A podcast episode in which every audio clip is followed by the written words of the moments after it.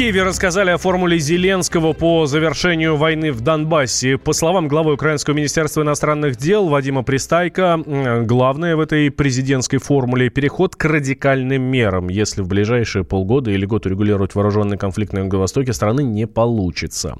Член Комитета Совет Федерации по международным делам Андрей Климов отмечает, что Владимир Зеленский просто продолжает политику своего предшественника Петра Порошенко радикальные меры господин Порошенко, предшественник Зеленского, проводил все пять лет. Там были сплошные радикальные меры, ничего другого там не было.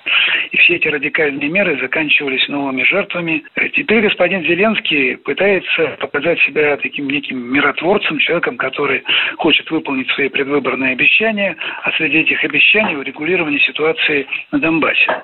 Но поскольку на Украине огромное количество людей, это речь идет о миллионах людей, настроены все-таки достаточно радикально, националистически, потому что партия войны еще сильна, пропаганда ее никуда не делась, то Зеленский им делает соответствующий кивок. Мол, мы вот попробуем тут повещать на территории Донбасса, показать им наш телевизор, рассказать, что мы другие, но если не получится, мы опять вернемся к радикальным мерам. Может, еще что-нибудь порадикальнее придумаем. Вот, собственно говоря, в чем смысл его заявления.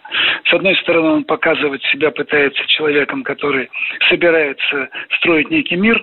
С другой стороны, вот планы, о которых которых он говорит, не очень похожи на то, что записано, собственно говоря, в Минских соглашениях. И отсюда возникает вопрос, о чем говорить э, в рамках нормандского формата. Там не надо ничего придумывать на самом деле. Там есть э, документ, который, я просто напоминаю, был утвержден Советом Безопасности Организации Объединенных Наций, на минуточку. Зеленский, конечно, имеет большинство в парламенте, имеет свое правительство, но он не может вот таким образом отменить решение Совета Безопасности Организации Объединенных Наций я бы вот на это обратил его внимание. Ранее Владимир Зеленский заявил, что его миссия на посту президента страны – это, цитата, «завершение войны и деоккупация всех украинских территорий».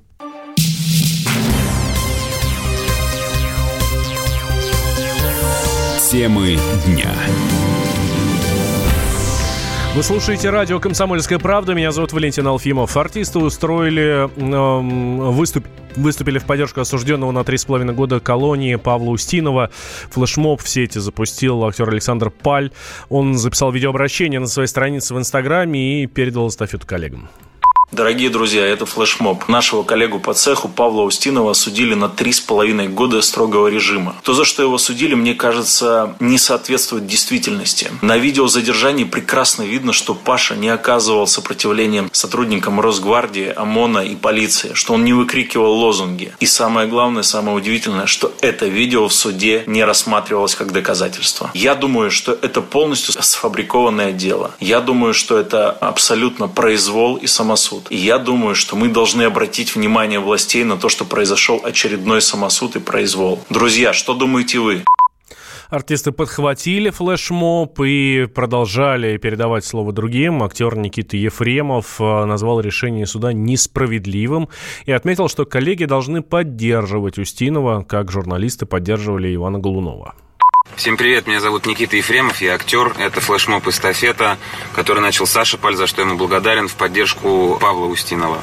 Больше всего в этой истории меня возмущает то, что видео, на котором отчетливо видны действия как Павла, так и сотрудников правоохранительных органов, которые его задерживали, не было прикреплено к материалам суда. На этих кадрах отчетливо видны ну, их действия, и мне кажется, что наказание абсолютно просто какое-то ну, несоответствующее тому, что было в действительности. У меня в памяти еще свежо дело Ивана Голунова и вызывает восхищение как э, журналистский цех объединился. Мне кажется, мы тоже так можем. А что думаете вы? Аня Чаповская, Карина Андоленко. Можем ли мы привлечь к этому максимальное внимание и как-то повлиять на ситуацию? Флешмоб также поддержали Елизавета Боярская, Павел Табаков, Кристина Асмус, Александр Петров, э, Сергей Лазарев, Ирина Горбачева, Максим Галкин. Юрист Игорь Скрипка считает странным, что в суде не рассмотрели видео, которое могло изменить приговор. Принципиально, конечно, наказание, то, что называется юридическим языком, в пределах санкций, то есть назвать его жестоким и жестким нельзя, сколько законом предусмотрено, столько, в общем-то, актер получил. Вопрос тут, конечно, упирается в другое, по какой причине суд отказался просматривать видеозапись, которая, по моему мнению, полностью опровергает наличие вообще события какого-либо преступления. Но если не говорить о том, какие доказательства были приняты, какие нет, конечно, наказание в пределах санкций. Если, конечно, изучать более более детально эти доказательства, то, наверное, там вообще должно было идти речь об оправдательном приговоре. Причину строгости наказания именно три с половиной года объяснить достаточно сложно, видимо. Таково было мнение судьи. Собственно, больше тут сказать нечего. Директор Московского бюро по правам человека Александр Брод считает, что в деле Устинова необходимо участие омбудсмена Татьяны Москальковой. Э, на мой взгляд, э, создается впечатление, что э, следственные действия и действия судебной системы были непрозрачными, неубедительными. По крайней мере, адвокаты говорят о том, что э, суд не рассматривал видеозапись, э, которая демонстрировала непричастность Устинова к нападению на сотрудника правоохранительных органов, не были опрошены все необходимые свидетели и не приобщены необходимые материалы. В такой связи я считаю, что есть повод вмешаться уполномоченному по правам человека в Российской Федерации Татьяне Москальковой, которая может обратить внимание генерального прокурора и председателя Верховного суда на э, данный приговор, который вызывает э, несогласие и напряжение в обществе.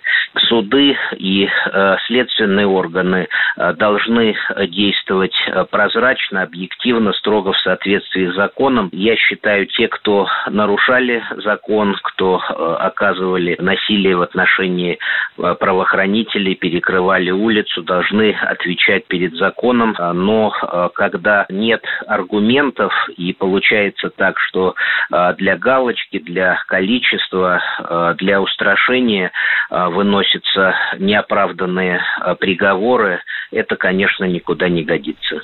Но бывший сотрудник спецподразделения МВД Вадим Лялин предполагает, что могут быть другие доказательства вины Устинова, например, еще одно видео. Если это мы говорим о видео, которое общедоступно в интернете, где идет некий молодой человек, на него там убегает несколько сотрудников Росгвардии, э, закручивают, заламывают. Это момент задержания. Там четко видно, что ни один из сотрудников однозначно, по моему мнению, не мог получить никаких вывихов.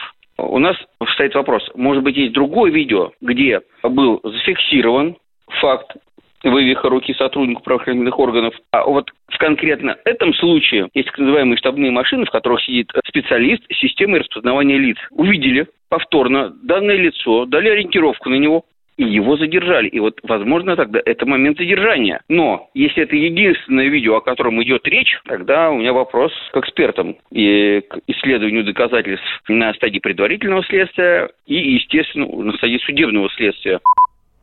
Тверской суд Москвы в понедельник приговорил Павла Устинова к трем с половиной годам лишения свободы. Его признали виновным в том, что при задержании во время несогласованной акции 3 августа в Москве он оказывал сопротивление сотруднику Росгвардии и вывихнул ему плечо.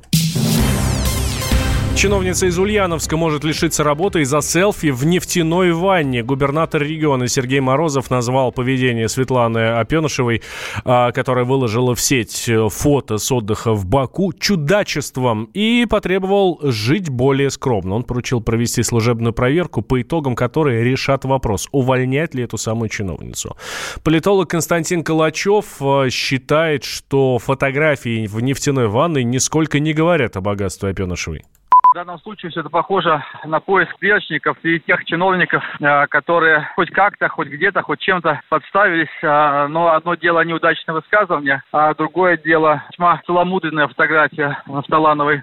Стоимость э, этой ванной несколько сот рублей. Если говорить о цене номеров санатория в Азербайджане, где ульянская чиновница отдыхала, то цены там вполне демократичные. И единственное, что э, можно ей поставить в упрек, это сомнительное чувство юмора, потому что, сфотографировавшись в Солановой э, ванной, она писала, э, что шоколада э, мало не бывает. То есть, по-моему, ничтожный повод. Хорошо, можно провести служебное следование, можно даже сделать устное замечание или письменный выговор, но увольнять, э, мне кажется, это очень странным. Э, то есть мы э, таким образом э, решаем э, чиновников вообще всех всяческих человеческих характеристик. С моей точки зрения, чиновники те же люди, имеют полное право фотографироваться на море, на пляже. Считать это проявлением а, нескромности странно, особенно а, если принять во внимание, то есть действительно вопиющие а, случаи нескромности высокопоставленных чиновников, которые летают чартерами, да, которые строят какие-то замки, но по этому поводу а, никто никого не увольняет. Советник губернатора Ульяновской области по IT-сфере, бывший руководитель аппарата правительства региона, 55-летняя Светлана Пенушева выложила на своей странице в Инстаграме селфи с отдыха в санатории Азербайджана, где она принимает э, нафталановую ванну. На фото видна голова чиновницы, по горло погруженная в нефть. Под э, фотографией Опенышева написала «Много шоколада не бывает». Позднее чиновница удалила пост. Можно уйти в большую политику, но большой спорт пойдет вместе с тобой.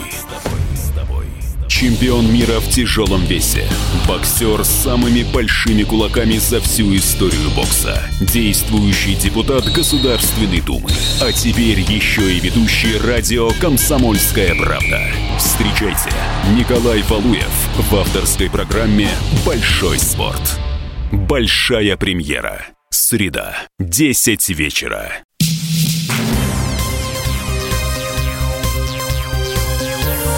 Темы дня. Вы слушаете радио «Комсомольская правда». Меня зовут Валентин Алфимов. В Саратове врача изнасиловали по пути к пациенту. 24-летняя работница местной поликлиники обратилась к прохожему, просила подсказать дорогу к нужному адресу, но вместо помощи незнакомец надругался над доктором. Подозреваемый уже задержан. Это 55-летний бездомный. С подробностями этой дикой истории корреспондент «Комсомольской правды» в Саратове Александр Уриевский распоряжении нашей редакции уже появилось фото подозреваемого э, человека, 55-летнего мужчины, который, возможно, причастен к нападению и насилованию женщины-врача. По данным следствия, вчера около 6 часов вечера женщина, медик одной из поликлиник города Саратова, в вокзальном поселке Кировского района не могла найти нужный адрес, она шла к пациенту и обратилась к прохожему, чтобы тот помог ей и проводил. Тот взялся ее проводить, а затем в безлюдном месте на нее напал, повалил на землю и изнасиловал. В отдел полиции доставлен человек вчера еще вечером, который предположительно может быть причастен к этому преступлению. Пока статус подозреваемого он не получил, и по последним данным он еще не встречался со следователями Следственного комитета. Пока его задержании официальной информации нет. Э, на текущий момент, э, по данным КП «Саратов», пострадавшая женщина пока находится под наблюдением врачей, она не участвует в следственных действиях, и это не позволяет ей ее психологическое состояние. Приевский Александр, КП «Саратов». В России могут ввести новые ограничения на продажу спиртного. Речь идет о запрете торговли алкоголем в небольших барах и в кафе, расположенных в жилых домах, если площадь зала обслуживания меньше 20 квадратных метров. Идея уже концептуально поддержала правительство. Инициатива должна обеспечить порядок и права граждан на тишину и отдых в местах проживания. Авторы документа указывают, что жильцы домов, в которых размещаются питейные заведения, часто жалуются на шум и хулиганство во дворах и на детских площадках площадках. Руководитель Центра разработки национальной алкогольной политики Павел Шапкин считает, что такой запрет не решит проблему. Отличная логика. Значит, делать, значит, чуть больше, значит, зал невыгодно, выгодно просто закрыть бизнес. Странный подход. Я считаю, что 20 метров не критерий, значит, федеральная власть не должна заниматься этими вопросами, там это все на местный уровень нужно опускать. И пускай они там сами ходят, и измеряют, и решают. И вообще нужно начинать вообще борьбу не с э, вот, предприятиями общественного питания, а именно с алкомаркетами и, э, значит, точками, где торгуют пиво в жилых домах. И это делать, так сказать, естественно, не на федеральном уровне, а просто пускай сама местная власть ходит, с этим занимается. Инициатива грозит закрытием примерно 10 тысячам небольших баров, кафе и ресторанов по всей стране, прежде всего тем, которые торгуют пивом. А, по словам владельцев таких заведений, расширение площадей делает их бизнес нерентабельным.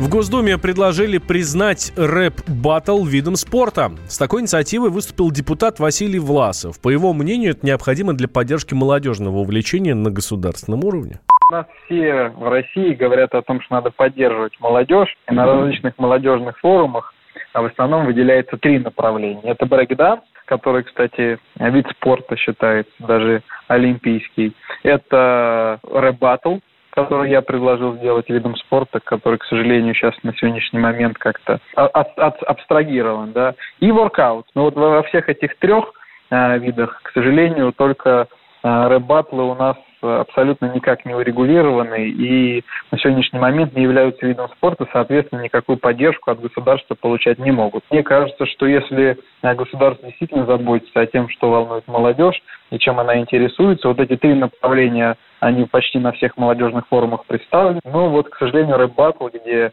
э, ребята молодые соревнуются красноречии, соревнуются в своем интеллектуальных способностях. Мне кажется, тоже стоит э, признать видом спорта. Таким образом, эта культура получит поддержку и сможет получать поддержку от государства. Сегодня никто никакой поддержки не оказывает. То есть все это ложится на э, плечи организаторов, это спонсорская поддержка и все-все остальное. Власов также отметил схожесть творчества современных российских рэп-исполнителей с поэзией акмеистов Серебряного века. Владельцам электромобилей могут разрешить ездить по выделенной полосе. Возможность со следующего года хотят предоставить электрокарам э, дополнительное преимущество на дорогах. Это все обсуждают в рабочей группе э, Национальной технологической инициативы «Автонет». Представитель компании Ярослав Федосеев э, предполагает, что такой бонус поможет популяризировать такие машины в городе задачи разгрузить трассы данная законодательная инициатива в себе не содержит. Э, здесь скорее вопрос именно о э, популяризации зеленого транспорта, одним из которых является как раз электромобиль. В настоящий момент их в России насчитывается не более пяти тысяч машин на всю страну. Порядка там 30% из них э, зарегистрированы в Москве. Э, поэтому существенного влияния на трафик они действительно не окажут. Однако э, владельцы электромобилей смогут действительно быстрее добираться из пункта А в пункт Б, поскольку скорость их будет э, процентов на 30-40 увеличена. Если сейчас в среднем водитель э, двигателем внутреннего сгорания на автомобиле добирается примерно за час, час 15 до работы, то э, водитель электромобиля сможет это делать за э, 35-45 минут.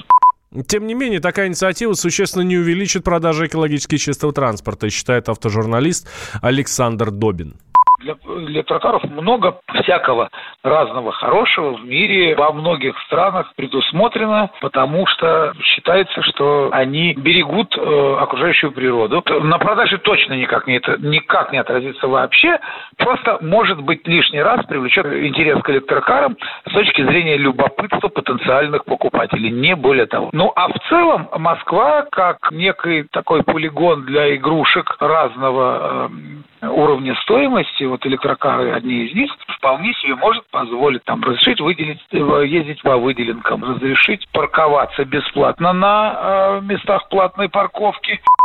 Ранее в Госдуме предложили беспошлинно ввозить электромобили в Россию, а также отменить для них транспортный налог.